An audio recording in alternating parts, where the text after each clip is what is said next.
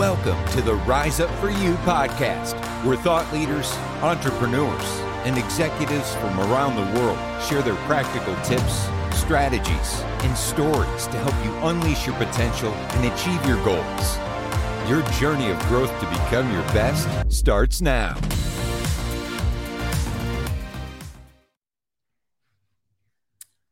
Hi, everyone. Welcome. This is Nadalena Nasserdeen, the CEO and the founder of Rise Up For You. Thanks so much for tuning in today.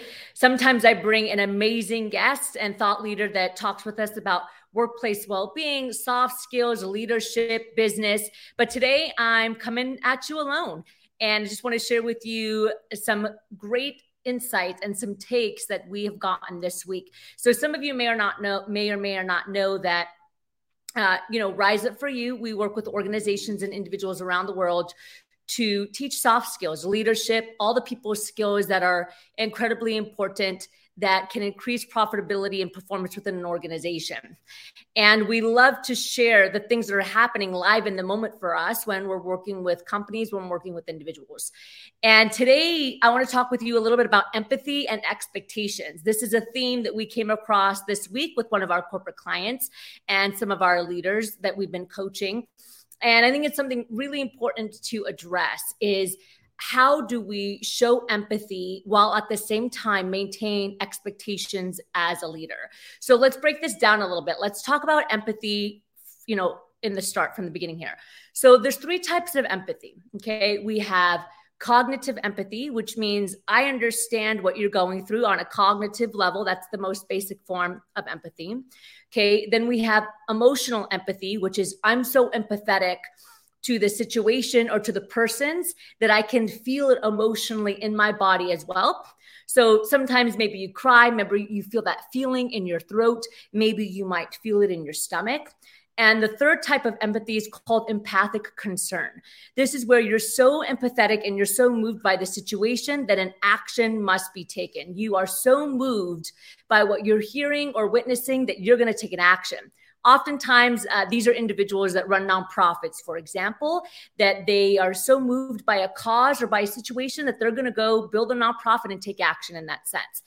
Now, empathy is incredibly important in the workplace. And we know this because research shows that when you have leaders that are empathetic, it creates psychological safety. It creates a brighter and a kinder culture. It creates relatability and understanding and the gateway to coaching and mentoring when the leader can show empathy to their trustees, right? To the individuals that they're supporting, to their employees. By the way, it also goes the other way as well, right? Employees showing empathy to their leaders can also create a stronger relatability and connection. But the challenge is, is that sometimes as leaders, we can feel maybe pressured that we have to people please, right? And so empathy becomes a people pleasing mechanism, not so bueno in the workplace, right?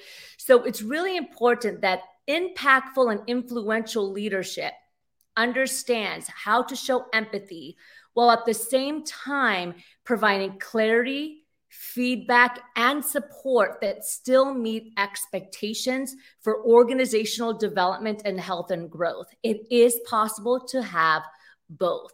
So, as a leader, what we really want to do is exercise the active listening, exercise the acknowledgement of empathy when you're working with your team members, whilst at the same time having clarity, okay, providing feedback and providing outcomes and solutions that can continue to support both situations, both the individual that you're supporting and the organization itself. This is impactful and inspirational leadership. We do not want the extreme. The extreme is that you're not empathetic enough and all you're doing is thinking about the organization. And the other side of that is you're so empathetic that the organization and the rest of your team and the things that need to happen aren't getting done. We got to meet right in the middle. So remember, the greatest leaders are the ones that are able to find, I'm not even going to say that balance, but the middle ground of showing empathy, active listening, while being able to steer the situation in a positive direction for the greater good of the organization and the company. So I hope that helped. As mentioned, I'm Nadalena, the CEO and the founder of Rise Up For You you know, every week we have these episodes, we bring on thought leaders and guests, but we're also in the trenches on a daily basis working with individuals and organizations around the world. And I like to think we have a pretty strong pulse on what's happening, especially when it comes to culture, people, and these soft skills that are so necessary. So I hope today's golden nugget on empathy and expectations helps you, and I'll see you next time.